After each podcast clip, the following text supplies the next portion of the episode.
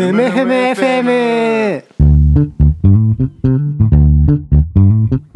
このポッドキャストはエンジニアの直ひと大学院生のショーンが世の中のあれこれについてふむふむするポッドキャストです。毎回最近興味を持って学んだことについて片方が紹介し、会話形式で理解を深めていきます。はい今回のふむふむ FM を始めますお願いします。と前回糸満事件の話を直ひが取り上げてくれてはい。かなり込み入ってたのをリスナーの皆さん覚えていると思うんですが、うん、聞いてない方はぜひ聞いてみてください。糸満事件っていうのがやっぱり日本の戦後の金融取引の仕組みとしての、まあ、銀行中心の金融あるいはまあよもっと積極的に言うとメインバンク制度に起因するんじゃないかっていう話がはい。ありましたね。前回の収録を終えた後、自分が所属している大学院の図書館をふらふら歩いていたら、ジョセフ・スティグリッツっていうすごく有名なはい。経済学者がいて、彼のまあ過去の著作をいろいろと集めた全集が出てたんですね。ふんふん。で、それが図書館に導入されていて、書棚に並んでいたのでパラパラ見ていたら、そのなんていうんですかね、銀行と市場とか、まあ市場っていうと株や債券のことになるんですけど、はい。金融の場合は。この二つの、まあ、異なる金融、資金融通のメカニズムを比べた、すごい軽いエッセイみたいのがあって。これは面白いから紹介しようかなというふうに思っています。お願いします。ゆるい回に今回はなります。スティグリッツさんは、経済学部の学生の方とか、卒業された方は、まあ一回は絶対聞いたことある名前かなって思いますね。マクロ経済の大物うん。ですかね。かなりマクロ経済をミクロ的に基礎づけた仕事が有名な人です。で今、コロンビア大学で教えているらしく、1943年生まれ。なので、70、あもう80近いんですね。あ、そんなおじいちゃんなんですね。2001年にノーベル経済学賞を受賞して、まあ受賞の内容は情報の非対称性を伴った市場分析はい。という風になっています。で前回はまあいなんかやたらこう銀行と市場の違いに僕は反応してたようなはい。気がするんですけど、それはなんか割と背景があって、うん。普段の勉強の中でもこう70年代以降のアメリカを中心とした経済学の流れって、60年代までのまあ市場の分析、うん。経済学っていうのは市場メカニズムを分析する学問だだなんだっていうのが、まあ60年代までメインだったんですけど、はい。70年代以降はまあ市場じゃないき経済取引についてもいろいろと分析ができる道具が発展。していくんですね。で、その中に当然こういう銀行の役割に対する積極的な分析っていうのが入ってくるんですが、はい。まあ金融だったら今言ったように銀行の意義であるとか、まあ非市場的な金融取引。労働だと割と非市場的な取引、労働の取引としてよく言及されるのは、例えば長期雇用ですよね。うん。一旦企業に入ってもう労働市場には40年間出ないみたいな。そうですね。それなんでそれは経済学的に説明できなかったわけですけれども、はい。現実の経済ではまあリアルに存在していると。はい日本なんかは特に。あるいは賃金が下方向直性があるっていうのは、けあの、ケインズ以来よく言われることで、その失業が発生しているのに、各会社の賃金っていうのがだだ下がりしないと。はい。でこれは割と前提されるだけで説明っていうのはずっと経済学の中で難しかったと。うん。これも、あの、後で言及するんですが、スティグリッツが一つ大きな理論的な説明を与えた現象うんそうなんだ。です。であと、今、今、労働とそれから金融資本取引の話をしましたが、はい。あの、財とかサービスの取引、産業組織なんか、なんていうふうに呼ばれるような領域でも、市場とは別の仕組みっていうのが分析対象になるようになっていて、はい。イメージしやすい、特にビジネスマンの方はイメージしやすいのは垂直統合ですよね。はい。こう、商社なんかが、農園からコンビニの販売まで全部垂直統合して、うん。その間っていうのをこう自由な市場取引というよりは、同じ組織、同じグループ内の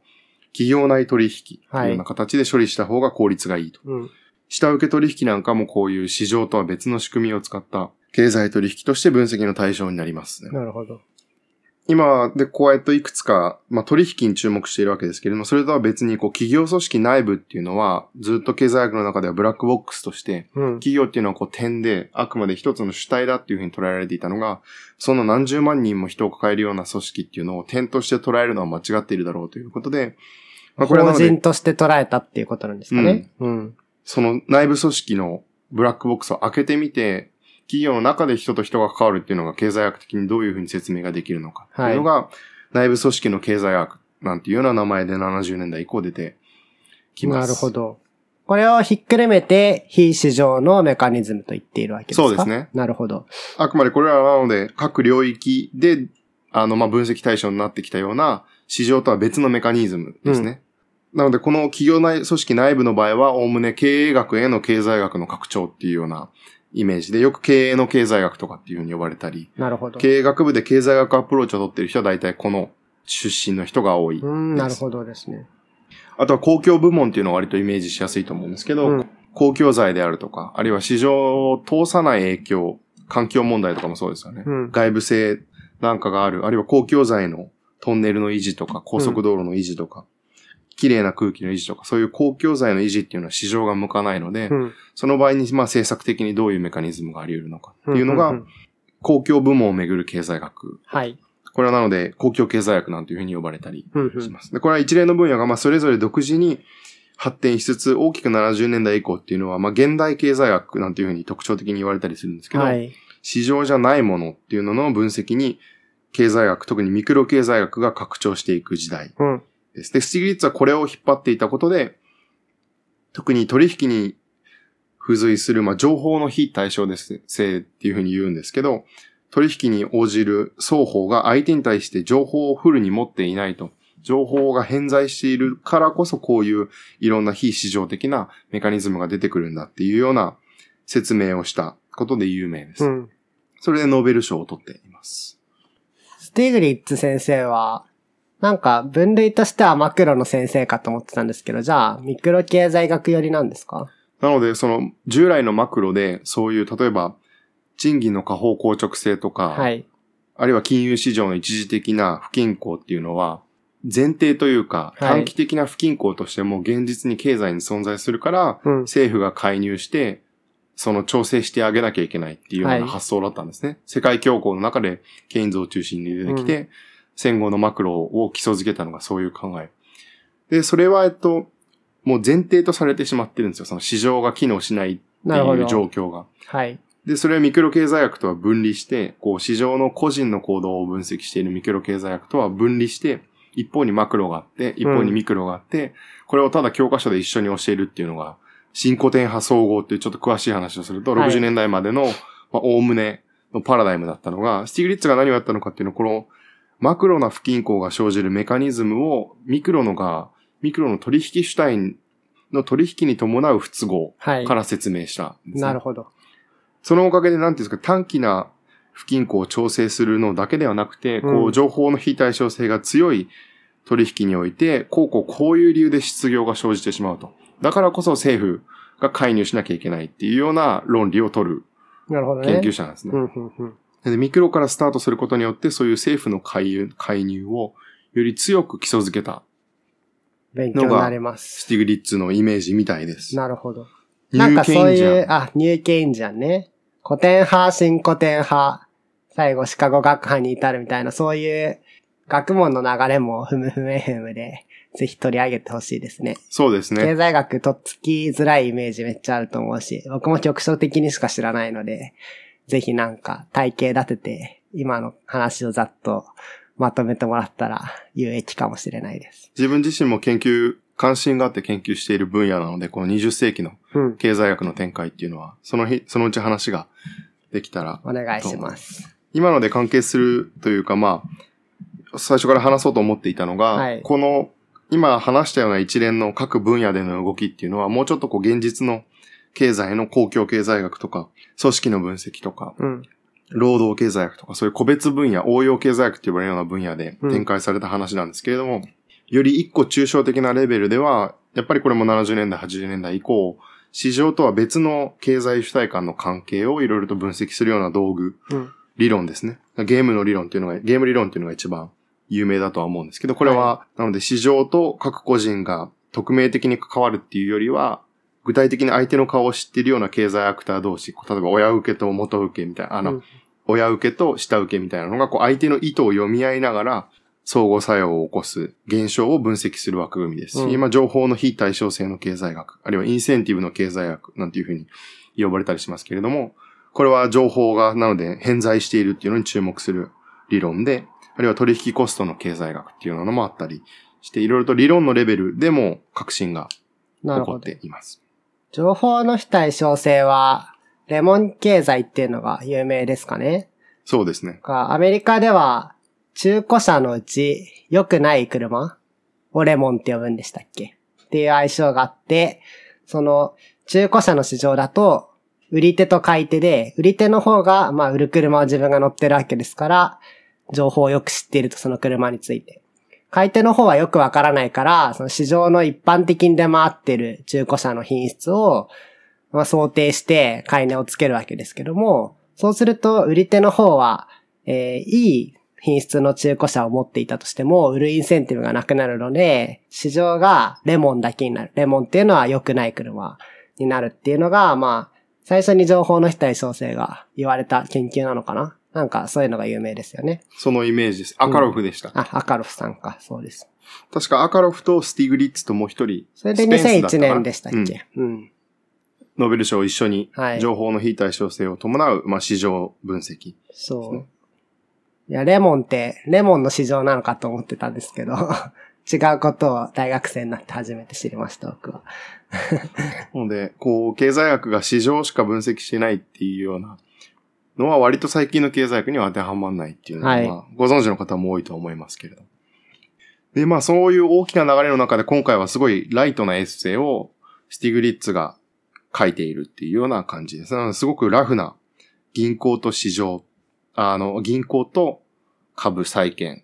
あるいはまあさっきの言葉で言えば、市場的なメカニズムとしての金融取引としての株債券と、はい、非市場的なメカニズムとしての銀行っていうのを大きな枠組みとして、うん、スリがああでもないこうでもない言っているっていうようなエッセイになります。92年でしたっけ ?92 年。なので古いっていうのはすごく重要ですね。生まれる前のエッセイですね。うん、彼が最初に提示しているし問題っていうのはシンプルで、はい。なんで金融市場がこう、特に19世紀、20世紀以降、株式市場も債券市場も整備されているのに、銀行っていうのはずっと重要で残っているんだと。うん。もし市場の方が効率的ならなくなるはずだと。なるほど。なぜ間接金融が存在するのかってことなんですかね。で、今後その非効率的なのであれば、間接金融、銀行が、金融市場、なのでこの場合は株とか債券に関する、まあ、狭い意味での金融市場がどんどん整備されていくとともに消滅していくのか。はい。そういうような大きな関心を持っているらしい。なるほど。これは最近、まあなんかツイッターとかのレベルですけど、よく銀行が今後、ほぼなくなるとか、重要じゃなくなるとか。言われてますね。よく言われていますよね。それがまあ事実なのか、どうなっていくのかっていうのは。まあじゃあその問題意識というかを、もう、20、30年近く前に察していたというか。はい。なかなか先見の明がありますね。で、その上で、当時の重要な状況として彼が指摘するのは、その近年市場取引中心に、まあ、金融が移行しているっていうのを言っていて、はい。まあ、アメリカは、あの、当然だというふうに言っているんですけれども、うん、彼は。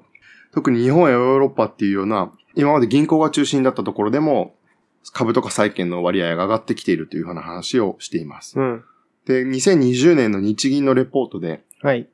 資金循環の日米大比較っていうすごく短い8ページぐらいのレポートがあるんですけれども、そこに、えっと、民間非金融法人企業の金融負債構成。はい。なので、金融業以外を営んでいる企業が、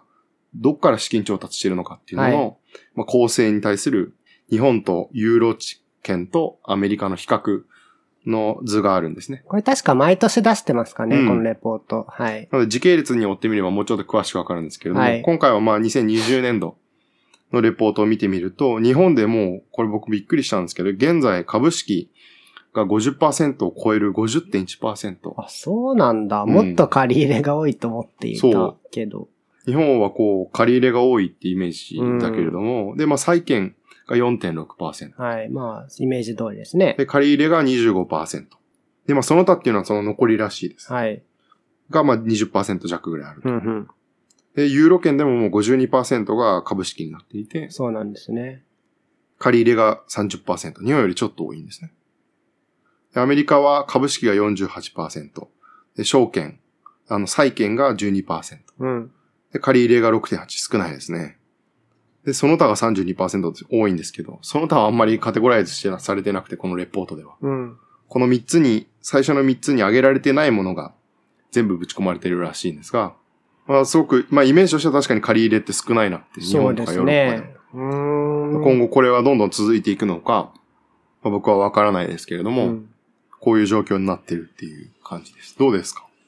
なんかユーロ圏だと、ドイツがやっぱり間接金融は盛んなんですかね。イメージとしては、地銀とかもいっぱいあって、間接金融の国ってイメージがすごいありますね。借り入れが多いのもドイツが引っ張ってるのかなとなんとなく思いました。まああとは日本の、日本もユーロもですけど、債券の市場がやっぱりないですね。これは市場の未発達なのかなって思うのと、あと社債の発行は日本は本当に大手の企業しかやってないですから、アメリカだと結構ね、いろんな企業がやるイメージですけど、あとその他っていうのは 何が入ってるのかちょっと気になりますけど、よかったら今度教えてください。調べてみます。その説明には、なので、3つに分類されていないものを全部入れてるって書ないるほど。このスティーブリッツの論文だとコマーシャルペーパーっていうのがよく出てるんですけど、ってやつすごい。あれは短期の債券のことを言うんですかね。そうですね。CP の発行が増えてるみたいな話をいっぱいしていて、アメリカとかはそれが盛んなイメージですよね。そうですね。コマーシャルペーパー多い。ちょっと困った時の資金調達とかに。まあそんな状態になっている。ので、スティーグリッツが言っている、まあ市場取引への移行っていうのは、良かれ、あしかれ、まあトレンドとしてはそうなんだろうなと。なるほど。で、まあここ、この辺からスティーグリッツの話に入っていくんですけれども、はい。まあ今回あの余談をただ積み重ねられるという、スティーグリッツのエッセイの中で面白いなと思った部分をただうん。やろうかなと思っていて、いいですね。信用割当って話を最初にするんですね。スティグリッツ。この信用割当っていうのが今でも存在してるっていうことが、まあ、全部が市場取引に、金融市場において、金融取引において、全部が市場取引には帰結できないことを表しているっていうような話の持っていき方をしていて、なるほど。信用割当っていうか初めて聞いたんですけど。聞いたことないですね。どういう意味ですか？クレディットレーショニングっていうのの日本語訳らしくて、これ割当よりも配給っていう風に言った方がいいと思うんですよね。信用の配給。そう。うんで、配給っていうのは、特に英語圏、まあ、日本語圏でもそうですけど、どういうふうな現象を表すかというと、市場とは別の仕組みで食べ物とか、まあ、信用もそうですけど、何かを分配することを言いますね。まあ日本だとやっぱり戦時中のイメージですよね。みんな並んで、そう。チケットを持って。あれをなのでもうちょっと抽象的なレベルで捉えてみると、お米とかも自由な取引、より値段を高く出せる人が買うっていう仕組みを普段は取っているわけですけれども、はい。戦時中で物が少ないので、まあ、全員にちゃんと行き渡るようにしなきゃいけないので、一旦市場メカニズムを停止して、国っていう主体が、この過程には何グラムっていうふうに決めて、物を配るっていうし仕組みですね。うん。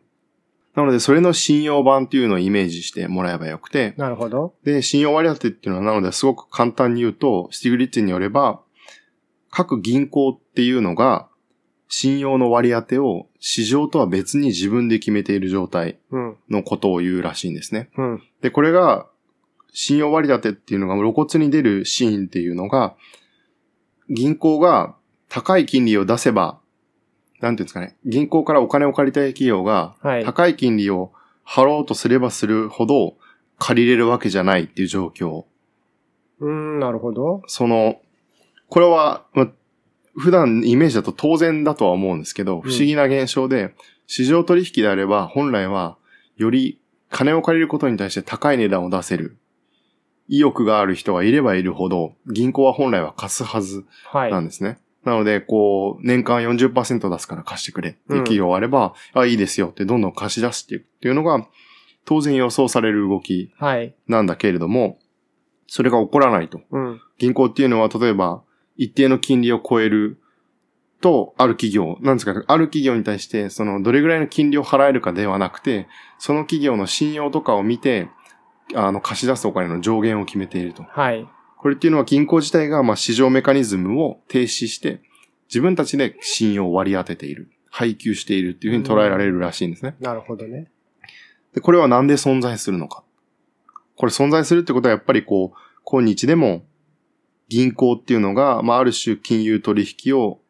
規定する一つの要因になっている。なるほど。うーん、高い金利を払う意欲があることが、そういうとこには貸したくなくなると。そう。貸し出しが実際に起こらない。うん、うん、うん、うん。うんまあ確かに40%でもいいから貸してくれって言わ言ってきた人は、まあおそらく倒産しそうですよね。そういうことなのか。でそれは割り当てているってことにつながるんですか？うーん。判断はしてるんでしょうけど、それってなんかその信用リスクに比して適切なオッズかどうかを判断しているだけで、それって割と機械的に決まっている側面もありそうな気もするんですけど、判断の介入はあんま問題じゃないのかな？今の直ひの点がいい点で、その、銀行からしたら借り手の情報っていうのは見えないので、うん。そういうどれぐらい金利を出せるかそうかっ。ていうのも、その銀行の、あの、借り手の倒産リスクの一つのシグナルとして利用されるわけですね。まさにそうですね。あそのレモンかどうかの、ある企業がレモンかどうかの識別に、その、それが使われると。うん。で、それは今から思えば当然なんですけども、このスティグリッツが出てきた頃の経済学では、それは想定されてなかったんですね。情報っていうのは完全で、取引の双方に情報の差っていうのはなくて、うん。であれば、こう取引していても、当然、借り手に対する情報の不安っていうのはもうないの。というふうに想定されているので、前提がそうなんですよね。うん。なのであれば金利出せなくなるまで貸せばいいじゃないか。そうか、そうか。理論的にはそうなってしまうのか。うん。そこに今情報の非対称性っていう概念を持ち込んで、信用割り当てっていう現象が、そんなに非合理的なものじゃないですよっていうのを説明したのが、なるほど。82年のスティグリッツの論文らしくて、これ読もうとしたらかなり数学的に重くて、あそそうのなんです、ね。うち紹介しようかなと思うんですけど、こう、我々から今からすれば、あるいは銀行業の実態からすれば当然であることも、こう彼らのイノベーション、理論上のイノベーションによって説明できるようになってきたっていう感じが、この辺はそういうことなんですね。この信用割り当ての話は少し面白かったので、そのうちまたやってみようと思います。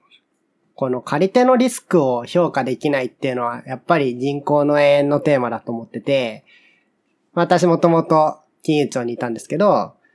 あの、銀行はこのリスクを評価できないからどうするかっていうと、担保を取るっていうのが、まあ、こう、一般的な行動であって、主に不動産、土地とかを担保に取って、そうすればあんまりリスクを評価しなくてもいいんですよね。あの、貸し倒れといって、あの、倒産してしまっても、その担保をもらえばいいわけですから、っていうのが金融庁によって、えっと、リレーションシップバンキングとかって言われてて、リレバンとかって略すんですけど、まあ、要はそういうことではなくて、きちんと企業の中身を見て、そのリスクをちゃんと評価して、適切なリスクに対して適切な金利で適切な量の貸し出しをしなさいっていうような指導がだんだん入り始めて、それは過度に不動産に、の担保に依存しないという意味ではいいことなんですけども、やっぱり貸し手の銀行にはかなり負担を強いる政策であることは間違いない。この、やっぱりわからないものはわからないわけですから、それをどうやってこう、不確実性をなくしていくかっていうのが、まあ、どこの国でもあの、課題になってることですよね。今の点だと、スティグリッツが懸念しているのは結構、後で取り上げる点なんですけど、そこで、その銀行がそういう苦労して担っている機能ですよね。あの、金の借り手の実態がわからないっていうのを、まあ銀行っていうのは、コツコツ、おとあの、訪問したり、電話したり、いろいろと、帳簿を毎年出させたりして調べていると。でそういう機能っていうのは、市場に化すればなくなると。うん。その時にその、今まで銀行が担っていたリスクを誰が担ってくれるのか、そういう市場が担ってくれるのか、っていうのをスティグリッツはかなり懸念していて、なるほど。後であのエピソードを紹介、あのスティグリッツがいくつか紹介している論点を紹介するんですけども、そこでもビビッとくる、先走ってしまいました。ビビッとくる指摘があるので、なんかこういう短いエッセイでも価値を出せるのはすごい経済学者だな。なるほどね。で、まあ、信用割り当ての話に戻ると、これが一つ金融市場での、まあ市場がちゃんと機能してないというか、市場以外の仕組みにも存在意義があるはい。ことの説明に、説明というかまあ、シンボライズするような、うん象徴するようなテーマみたいですなるほど。。学部の労働経済学の授業で、効率賃金仮説っていうのを、やりましたね。これもスティグリッツが説明していて、なので彼は、え資本市場についてはこの信用割当について、なんか3万回引用されているような論文を書いてーて、すごいですね。同時期に、効率、あの、労働市場での不均衡についても、たそれもなんか4万回とか5万回ぐらい引用されている論文を書いてて。もう古典中の古典ですね。そっちはなので、労働市場に不均衡がある、あるっていうのは、割とみんな授業とかで聞く内容かなとは思いました。効率賃金関節だと確か、失業が存在するのになんで企業の賃金がそうゼロに近くなるまで、なんていうの、落ちないのかっていうのを説明。はい、それも市場メカニズムでいけば当然落ちるそうですよね。はずですよね。あの、失業が存在する場合には、企業っていうのはただただ賃金を下げていって、なので、もうより低い賃金でも働きたいっていう人が外にいるわけですから、うん、それと既存の社員を入れ替えて、どんどんどんどん賃金が落ちていって、まあ、失業がなくなる。はい。はずだと。そうですね。だけれども、それが実際は起こらないで、失業があるけれども、賃金が高い人もいっぱいいると。うん。同じスキルを持っていても。これは一つ理由として、まあ、スティグリッツが説明したのは、これも情報の非対称性で、はい。あの、労働者が何をしてるかっていうのは企業は常にはモニタリング監視できないと。うん。その時に、こう、見てない時にサボらないことを、サボらないようにするにはどうすればいいのかっていうのを彼は考えて、その場合に賃金を高く設定することによって、サボってるのがバレた時に、クビになった時のデメリットが大きくなるように企業はしているんだっていう。なるほど。賃金を高く設定することによって、まあ、サボってるのがバレないな、ように、まあ、働くと、見てない時も。でそれによって、まあ、効率的な労働が引き出せる。それが賃金を低く置いて、まあ、労働者がサボってしまった場合のメリットを超えるから、企業は高い賃金を設定してまで、なるほど。労働者を維持する。それが最初に言ってた賃金の下方硬直性というやつの説明ですか？そうですね。戦艦期以来、あの、第二、第一次大戦と第二次大戦の間ぐらいにケインズとかにした時はある程度前提されてたんですけど、これが。シギレットはそれをまたこれを情報の非対称性を使って説明したっていうのが。なるほど。そうするとやっぱりずっとほっといても市場均衡には至らないので、何らかの政策的な注入によって失業を解消してあげるっていうのが必要になるっていうことですね。政策上は。さっき言った、あの、情報の非対称性で、インセンティブの経済学って言ってましたけど、まさにそういうインセンティブを、まあ、正なり負なり付与して、その、することで賃金が決まっているんだっていうような考え方っていう認識で合ってますか？うん。モラルハザードなんていうふうに。そうですね。言ったりしますよね。見えない行動、こういう経済主体の行動が見えない状況のことをあの、労働市場での効率賃金仮説のテーマと、ある種、相当するのが、それに相当するのが、金融市場での、まあ、信用割当、銀行による割当なんだなっていうのを今回すごく学びました。なるほど。で、こういうふうに、まあ、導入というか、これがかなりスティグリッツは長々とやってるんですけど、この話を。うん、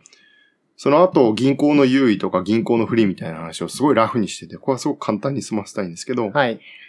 銀行の優位はスティーリッツが言うには、まあ、長期的な関係の形成。社長と、まあ、長い間、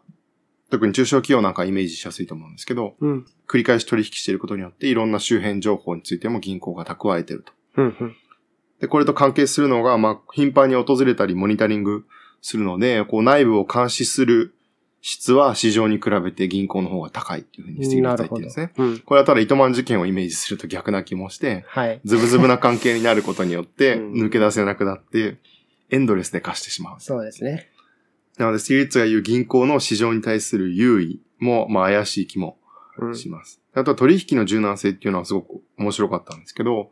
こう、クレジットライン何かあった時に一定の額まで無条件で貸しますよ、貸しますよっていうのを設定したり、あるいは一時的に支払いを待ってあげたりとかっていう少し柔軟な取引ができることによって、企業側の、なんていうんですかね、いろんな行動の意思決定も変わってくるそうですね。マーケットの場合は一回例えば金利の支払いが遅れると、債券なんかは終わりだと思うので。そうか。この辺の柔軟性っていうのもスティグリッツは言及してました。逆に不利、銀行が良くない点としては、これも少しイメージしてなかったんですが、国の引き締め政策の影響をダイレクトに受けるっていうのは、借りる企業からするとデメリットだという話をしていて。うん、そうか。これはボルカー、ボルカーっていう名前が繰り返し出てくるんですね。はい、彼はなんか調べたら僕知らなかったんですが、80年代にすごく厳しい。ボルカールールっていうのが有名です。非常に厳しい引き締め政策を80年代にアメリカでやった人らしくて、うん、このイメージはかなり強くスティーリッツの中にも残っている。なので一旦こう国が引き締めると、銀行を通していろんな企業に影響がいく。うん。企業からすると、なので、マーケットから借りた方がこういう政策的な不確実性は少ない。そうか。引き締められた時にね。うんもちろん影響はあるわけですけれども、ダイレクトには。あとはもう一個挙げてるのは銀行が、特に個人の貸し出しなんかではリスクが地域で偏るっていう話をしていて、はい。住宅ローンとかは各地域で借りた場合は、まあはいその地域の家がいっぱい特定の銀行によって貸し出されるわけですよね。そうか。特に地銀とかの住宅ローンってどう管理されてるのかわからないんですけど、うん。でその地域で例えば大地震とか、そうだね。ハリケーンとかの話をしていて、があるそとっ、か地銀の、あれ、ローカル銀行ですね、アメリカでいう、そっか。うん。のダメージが大きくなるっていうような話。後で出てくる不動産、そういう貸し出しの証券化なんかは、こう、リスクをナショナルに、アメリカ全土で分散させるにはすごく効果があるみたいなそうですね。うん、うん。していました。このような話をして、まあ、あとはもうエッセイなので、はい。楽しそうなテーマをスティグリッツがポンポンと言ってるんですけど、あ彼が重要と思うテーマを。うんそこでいくつか面白いのがあって、やっぱこれは1個目はすごいなというか、こう、先見の明がすごいと思うんですけど、うんうんその当時流行りつつあったモーゲージの証券化なので不動産ローンを証券化して、こう、銀行取引であるそういう貸し出しっていうものを金融市場に接続してあげるっていう動きを取り上げてて、モーゲージっていうのは不動産担保型の証券っていう認識で。モーゲージはなので抵当のことですよね。抵当ってもうモノポリーでしか聞かないけど。担保のこことじゃないですか。担保ですかね担保を、うん担保を用いた貸し出し。を証券化する。サブプライムローンで問題になったやつですね。で、シグリッツが言うには、これはえっと、銀行の、まあ、貸し出しの時には、銀行側っていうのは、まあ、ある程度その貸し手が本当に返せるのかとか、うんそういうリスクを、まあ、コストを払って識別していると。人的リソースとか、まあ、うん人も時間も投入して、まあ、借り手の質っていうのを判断していると。うんうんで、これを、ただの証券化にしてしまうと、もう貸し、ただ貸し出して、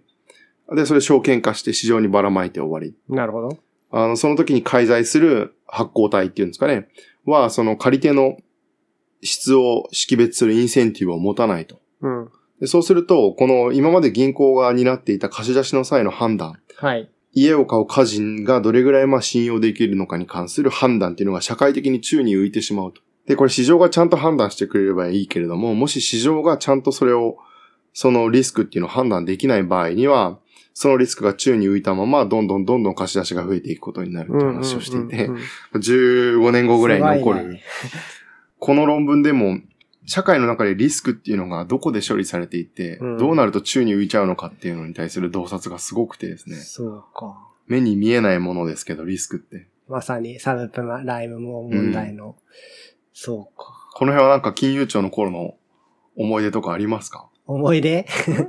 次的にはやはりなのでやっぱ規制とか、うん。なのでそこら辺がケインジアンたるゆえんなんですけど、うんうん。規制とかの話に持ってくわけですよね。うんうん。だからこそ規制が必要なんだとか。なるほど。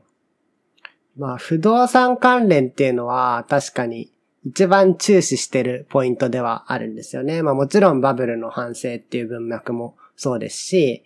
とかく危ないお金が流れ込みがちな分野ではあって、個人のローンっていうのはあんまり見てないんですけど、一方でその今の最近の銀行が、まあお金を貸すときに低金利で、まあすごい利ザヤが少ないわけですけど、比較的不動産市場は高い金利を取れるということで、やっぱり不動産貸し出しが一番伸びてるんですね。あの、ちょっと前に駿河銀行が問題になりましたけど、あそこはもう不動産にほぼ特化して 伸びていったような銀行で、まあ一時期はその、まさにちゃんと貸し手のリスク、借り手のリスクを評価して、適切な高い金利でお金を貸すというのは素晴らしい経営だというふうにも言われていたわけですけども、まあ裏があったと。まあなんか、思い出というほどではないですけど、不動産周りはなかなか 大変だなっていうイメージがありますね。ここのリスクをどう評価するかっていうテーマは、割とリスナーの皆さんの身近でもいろいろ考えられるかなというふうに思って、いろいろと考えてみると面白いのかなというふうに思いました。自分の周りにある普通では目に見えないリスクっていうのを誰が処理していて、でも今の住宅、自分でローン払ったことないからよくわかんないですけど、なんかフラット35とかって言って、やたら低金利で住宅ローンって借りれますけど、あれは民間の金融機関が、あ貸したローンを証券化してるんですよね。そうなんだ。うん。確か、あの、なんだっけな。住宅金融公庫とかっていう公庫があって、そこが証券化することで安い金利を維持してるんだったと思いますよ。だから、かなり、なんていうのかな。結局証券化はしてるというか、まあ、モーゲージの一種だと思います。モーゲージ債のね。うん。それはかなり政策的なアレンジメントがあるんですかねそうですね。日本ではその住宅金融公庫がフラット35は証券化してて、アメリカだとジニー・メイとかファニー・メイとかフレディ・マックってなんか人名みたいな名前がついてるんですけど、政府系金融機関がやっぱりそのモーゲージ債を一番多く発行してるので、政策的なやっぱり意味合いは多分に含まれる債券だと思います。その場合はやっぱり銀行側からすると、はい、わざわざ時間をかけて、人でもすでに、なんていうんですかね、足りないというか、人を使うコストっていうのは銀行に重くのしかかっている中で、うん、さらにコストをかけてわざわざ借り手の質を識別するっていうのは、ね、インセンティブがないですよね、うん、そこは逆に言うと、そういうのをなく貸すっていう政策目標なんだと思うんですけど、うん、ある、あの、あらゆる人に言えよっていうような。まあ冷静に考えてだって何十年も払うローンをその人が支払えるかなんて、評価できる類のものでもないですもんね。個人個人に対してはね。うん、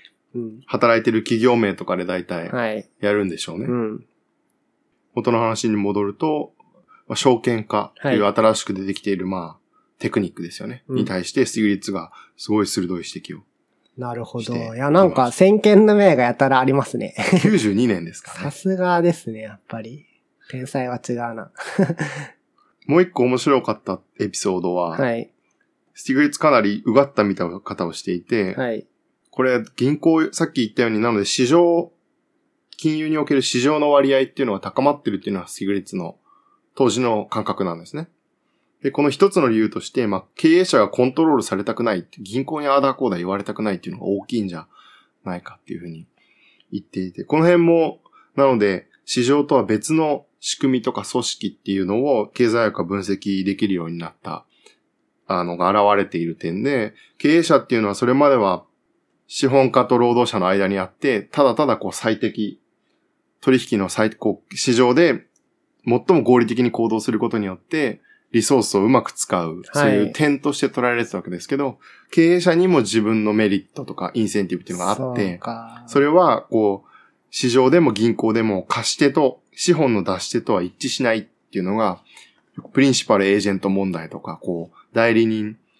銀行が貸して、あるいは資本家っていうのが本人、で、経営者が代理人とすれば、その間に一定の仕組みがないと、必ずしも自分たちのために経営者っていうのは行動してくれない。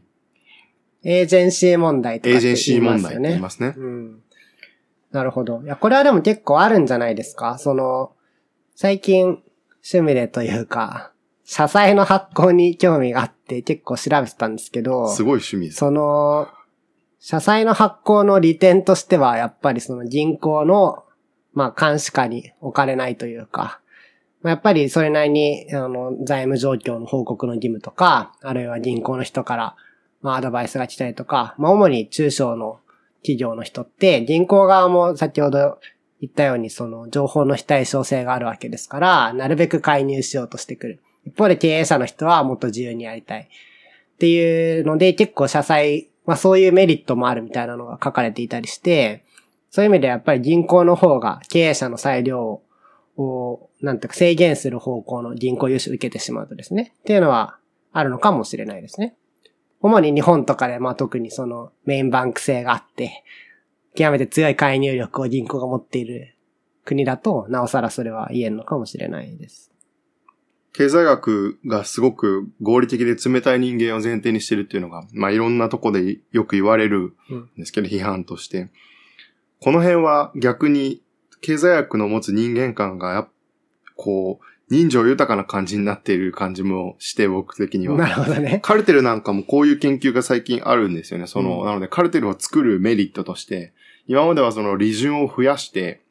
こう、他の企業と共同することによって利潤を増やしてより儲かるようにっていうのが、あの理由だというふうに考えられてたんですが、うん、それよりもこう経営者がカルテルを作って競争を回避することによって、こう安定してクビになったり、あの、激しい競争に苦しんだりせずに、まあ、うんぼちぼちの利益を維持できる。これこそ、なんていうの、カルテル形成のインセンティブなんじゃないかっていうような。理論とかもあって、こうなんていうんですか、もうちょっと人間味ある面白いですね。経済主体というか、経営者の行動っていうのが最近テーマにうん。なってますね。これもなんかもそうですよね。なので、こういろんな人が持つ市場で借りた方が、こう特定の銀行にこうああだこうだ言われたりしなくてめんどくさくないっていう。うん。ぶっちゃけ20年後に経営、会社がどうなってるかはあんまりどうでもいいと。はい。まあ、それは間違いないですね。うん最近の経済学の人間像は豊かになっているような印象がうん。僕はします。なるほど。で、このまあ今言った2点ですね。なので証券化に伴ってリスクがどっか行っちゃってるとか、銀行が担っていたリスクがどっか行っちゃってるとか、うんあるいはまあその市場化のメインの理由が効率性というよりはまあ経営者の生き残りとか、生きやすさの問題みたいになっているとすると、スティグリッツの懸念っていうのは、効率性とは違う理由で市場化が進んでいって、しかも、それまで銀行が担っていたリスクっていうのが、宙に浮いた状態のままで市場化が進んでいくと、やばいよねっていう話をしていてどね。、理由も、へリスク処理上のこの効率性としての理由もなく市場化が進んでいて、ーうん。で実際にそれのリスクが市場で受け止められてないとすると、あの、社会的に見ると、宙に浮いたリスクがひたすら拡大していくことになりますよっていうことを言なるほどって。ます。うんで、まあ、スティグリッツとしては、遅かれ早かれ何か政策による規制、あるいは異常な金融危機みたいな状態になる可能性があるという。うん。極めて示唆的ですね。うんすごいな。あとは、これが2個面白いなと思った点で、はい。もう一個スティグリッツがしているのは、これが金融庁と関わると思うんですけど、特に92年の時点では、まあ、政府が持つ金融政策に対するチャンネルっていうのが銀行に偏ってると。はい。そうすると、どんどんどんどん市場化が、えーの金融取引の市場化が進んでいくと、政府が銀行を通して行う金融政策の効果が限定されてくるし、その負担とかメリットっていうのを中小企業しか受けないようになっていっちゃうっていう話を。うん逆に言うと大企業っていうのを政策的なコントロールのもとに置くことができなくなる。なるほど。それは、小規模な企業ほど銀行に寄ってるからっていうことですか？うん、なるほどね。政策チャンネルを失ってるんじゃないかっていう懸念を書いていて、で、この辺はなのでその後の30年間の金融政策の展開っていうのはこれを回避している感じもして、株式市場とかで直接日銀が買い付けるっていうのはまさに銀行とは別のチャンネルで金融政策を行そうっていうことですよね。うんうん緩和とか引き締めを。金融政策の展開自体は僕はどういうふうに展開してきたのかはわからなくて、直日の方が詳しいと思うんですけど、うん。そうか。伝統的な金融政策が銀行をチャンネルとしていて、非伝統的な最近のものは、確かに市場をメインにしているような。まあでもどうなんですかね。この論文以降もリーマンショックまではわりかし自由化の時代だったのじゃないかなと思いますけどね。相対としてみれば。例えば、まあ、えっ、と、政策のチャンネルが銀行って言いましたけど、その、まさに銀行を中心として金融コングロマリットというか、証券も持ってて、っていうような、えー結構その癒癒着って言ったらですけど、一緒になっていた。まあそれはまさにサブプライムローンというか、リーマンショックの時に問題になったわけですけど、そっからまた分離が進んで、で、規制のチャンネルって意味ではでもやっぱり弱いですよね。証券とか保険に対する規制力は銀行に比してやっぱり弱い。けど、まあそれは銀行の方が力を持ってることの裏返しでもあると思ってて、まあ強いその銀行法はとても厳しい法律ですけど、証券とか保険の法律は、まあ相対、あの、相対的に見ればそこまで厳しくないっていうところもあって、あの、まあ銀行にはやや社会の後期、公の器としての役割が求められているっていうのはありそうですね。この中小企業に、あー政策チャンネルが偏ってるっていうのは、まあ結構そうかと思いますけど、まあ一方で、日本の場合は、かなり大企業にもまだ銀行の影響力は多分アメリカよりはあると思うので、どうですかね？さっきのだと、なので25%がまだ日本の場合は借りる。まあ大企業だともっと比率は低くなるんだとは思うんですけど、ね。これがどんどんゼロに近くなってくると、そうか。で、証券っていうのは、なので発行の局面でしか規制できないわけですよね。うん。銀行を通したら金融市場に対して政政府は常にチャンネルを持つわけですけれども、証券市場に対しては、その証券を発行する証券会社に対して、発行の前後で多分ガバナンスが効くだけですよね。まあ、あと開示とかね。そのはいうん。そうか、毎年の会計とかも。はい。まあ、その辺も金融庁が頑張っているところですね。そのコーポレートガバナンスをどうやってやっていくか。あとはまあ、えー、投資家への開示をどうやってやって、透明な市場を作るか。僕はそっちの方に実は銀行より興味があったわけですけど、そういうところも金融庁のチャンネルの一つですけど、そういうのはなんというか、まあ実際にやんないと罰則みたいな話ではなくて、うん、こういう方針だよみたいな話がやっぱり多いので、そういう意味ではやっぱり規制のチャンネルは銀行に比べて弱いっていうのは言えると思いますね。僕のなんか話し方が悪かった気が今して、直日の話を聞いて、規制と言っちゃったのが悪かった気がして、はい。今の話は、なのでその株とか債券がスムーズに取引される市場としての発達。を促すレギュレーション、規制の整備うん。で、スティグリッツが言ってるのはその景気循環に対する介入のチャンネルを失うっていうような話をしてるんですねああ、。そういうことか。もっと対極的な。そう。銀行を通して、こう、金利のコントロールとかで、引き締めとか、あの、緩和っていうのを銀行が中心になった時代はすごくスムーズにできたけど、株とか債券が資金調達のメインになると、まあそういう意味での規制というか、景気循環に対する政府の介入のチャンネルがなるほど。なくなっていくという話をしていて、じゃあまさに最近の日銀の非伝統的金融政策はそれに対する一つのアンサーではあるわけですね。そんな感じがしますよね。ただ、出口がないというふうに言われているので、はい。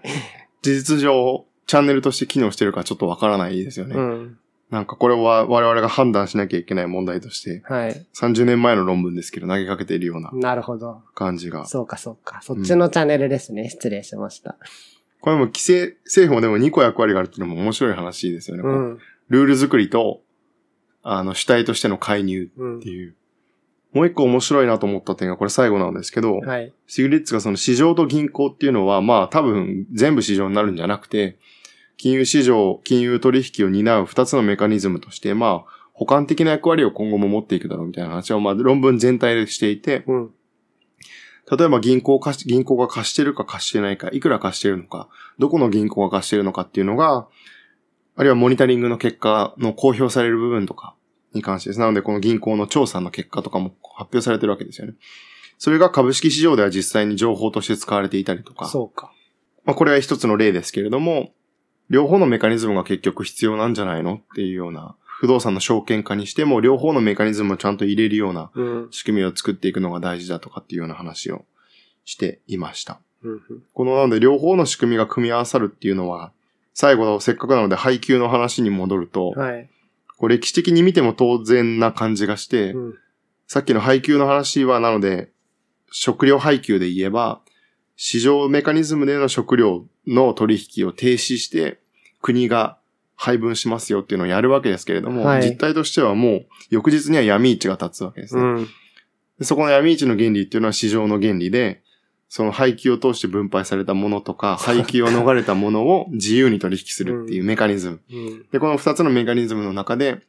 例えば戦後直後の占領期の日本人とかは生き残っていくわけですけれども、食料を獲得して、うん。最近だと例えば個人向けとかあるいは中小企業向けの銀行融資とうん。闇金とかビジネスローンですよね。うん。の関係もそんな感じがして、ビジネスローンとかのがもうちょっとこう、金利も高くて、はい。マーケットに近いような、一時的に運転資金を借りるとかっていうような感じで、で、これがある種銀行で借りられない会社とか個人、銀行に返すためにビジネスローンで借りるとか、うんそういう例もあるわけであって、これも割と市場と組織とか市場と銀行というふうにくっきりは切れないですけれども、うん。より銀行型に近い個人とか中小企業向けの銀行融資と、よりマーケット型に近い闇金とかビジネスローンの補完性っていうんですかね、両方結局ある、いつでもっていう感じがして、これはまあ金融に関わらず労働とかでも、確かにね。社内での長期雇用化での、こう、自分の評価を高めるために、労働市場での評価をちょっと自分で知ってみるとか、うん転職したらどんな感じになるのかなとか、うん。うん我々の普段の生活でも、両方の仕組みをこううまくバランスしてやってる感じがします。いや、まさにそうですね。うん。ちょっと限界があるってことなのかな？配給とか融資だと。その、穴というか間埋めるものはやっぱり必要で、それがまあ市場的メカニズムなのか。ね。逆に全部市場で、例えば金融取引は行えるのか行えないのかっていうのは、難しいです21世紀ね。の大きなテーマかなと確。かに。どうなるんですかね？市場が最も効率的であるっていうのは、なんか結構所与のものとして考えてしまいますけど、完全にそれだけになった時にどうなるのかと考えると、まあ、うまくいかないような気もしますね。うんスティグリッツはこの市場がリスク処理できるっていうのにかなり懐疑的で、ジャンクボンドの話もしていて、はい。ジャンクボンドとまともなボンドの金利が対して変わらないっていうのから取り上げていてう、んおかしいわけですよ、リスク的には。うん。で、まあ市場に一旦出てしまうと、なぜかわからないけれども、リスクはどっか行ってしまって、意外と金利が変わんなかったりとか、っうんていうような話を、あの、スティグリッツはしていて、なんかそれもまたサブプライムローン問題につながりそうですね。そうですね。ゴミを集めるとなぜか立派な商品になってしまうっていう、後々金融工学とかが盛んになって、そういうのの商品化が進むわけですけど、なんかそこも示唆的ですね。リスクをなので分散させたりちゃんと処理してるのか、単純に社会的にリスクがどっか行っちゃってるのかうん。は、市場化によってですよ。そっか。なんか最近、市場化されたものってあります？金融業でも、非金融業でも。市場化？周りで。エンジニア周りでもいいです難しいこと言いますね。例えば、例は何ですか？よ。例えば僕もすぐ思いつかないけれども、なんだろうな。ああ。で、一個市場化されたものを。あれとかどうですか？マッチングアプリとか。あー、恋愛市場。確かに、そうか。マッチングアプリ以前と以後、まあ結婚相談所とかも入れて、ああいうものがメインになった時代と、友人の紹介とか、職場とか、家族の紹介が結婚のメインだった時代に比べて、例えば、結婚の双方の情報の非対称性ってどうなってるんですか？確かに。まあ、もっと昔は親が持って、なんか用意してくれた人と結婚するみたいな時代があったはずで。やばい人と結婚する可能性っていうのは、昔の方が低いわけですよね。それそうですね。その結婚をめぐるリスクっていうのは、面白い。マッチングアプリの普及によって宙に浮いてるのか、あるいはそのプラットフォームが適切に機能することによってちゃんと処理されてるのかっていうのは、わからないですね。なるほどね。40年後に離婚が増えるかもしれない。そうか。な経済学的に言うとマッチングの問題もそれは結構多分に含みそうですけど。うまくマッチングをデザイン。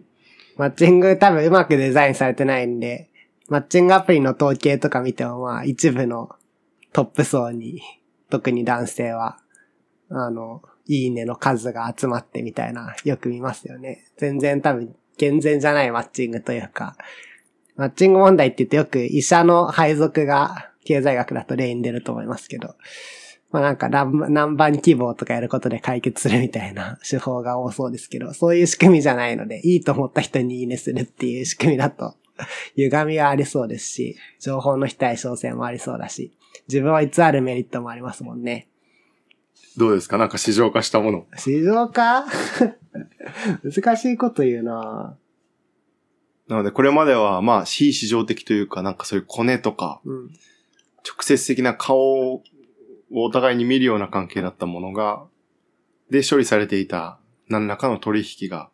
匿名的な関係性に代替されたケースことですよね。結構、例えばエンジニアの文脈だと、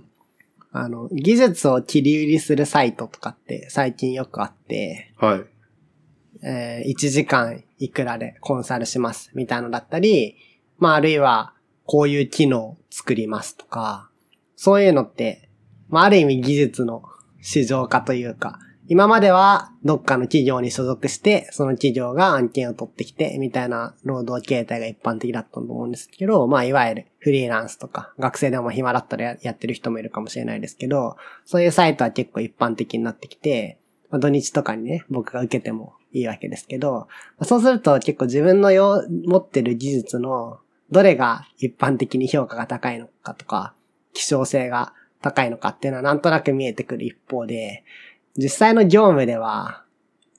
うん、それが必ずしも一番役に立つ技術とは限らなくて、それもなんか長期雇用というか今しばらく会社辞めるつもりはないわけですけど、そういうところで磨いていく技術と、まあちょっとドメインが入った技術もあると思うし、でもそれ市場の非効率性ではないな、それって。うん。でもデメリットはありそうな気がしますよね。うん、非正規雇用の一番大きな問題とされているのが、うん、その長期的なスキル形成ができない、あの社会として足りなくなるっていう話で、で非正規雇用は、まあ、完全に市場ではないですけれども、長期雇用に比べて数年単位で労働市場に出るっていう意味では、やっぱり市場に近い労働取引の。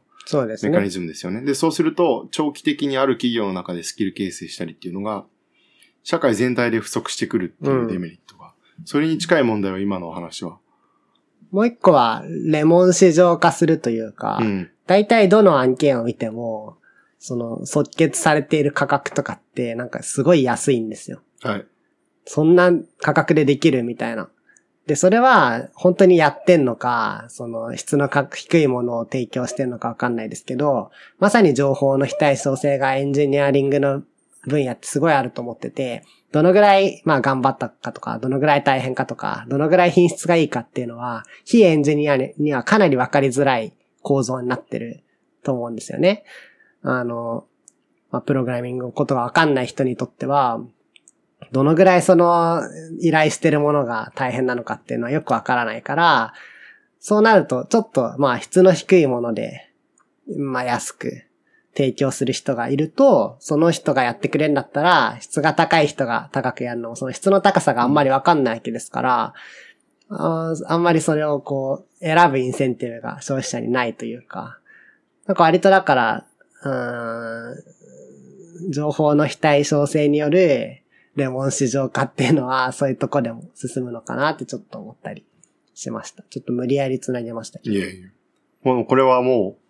こういう経済学がスティグリッツとか以降、市場と非市場っていうのを適宜、適宜比べながら、いろんな財の取引とか、金融や労働の取引を論じれるようになった強みだと思うので、うん、これからもいろんな面白い議論が出てくるのかなというふうに思いました。めっちゃ勉強になりました。はい、スティグリッツの。いや、ありがとうございます。楽しいじゃないですか。むっちゃ緩いエッセイですけど、ね、いやいやいや、でもなんか示唆に富む。まあ結構、非経済学部の人には小難しい話かもしれないですね。どうなんだろうか。そうですね。情報の非対称性とかも、本当はもうちょっと詳しく説明した方がいいのかもしれないですね。ぜひ身近で何か自分の身近でそのお金を伴うだけではなくてそういう不特定多数の人と自由に取引するもの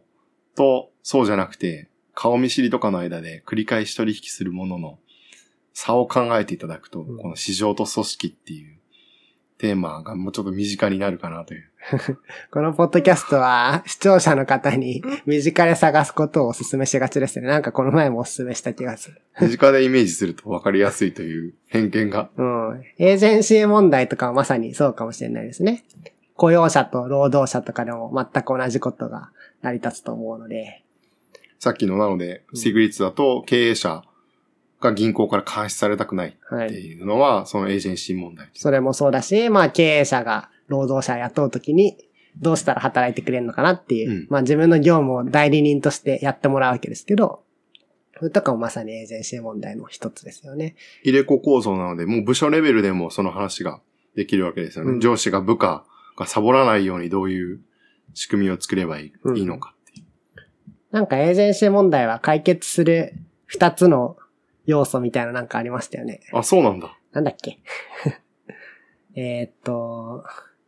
いや、忘れちゃったな。インセンティブ整合性みたいな話は一つありますよね。あの、本人のインセンティブと適合していないとサボってしまう。あそうそうそうそうそ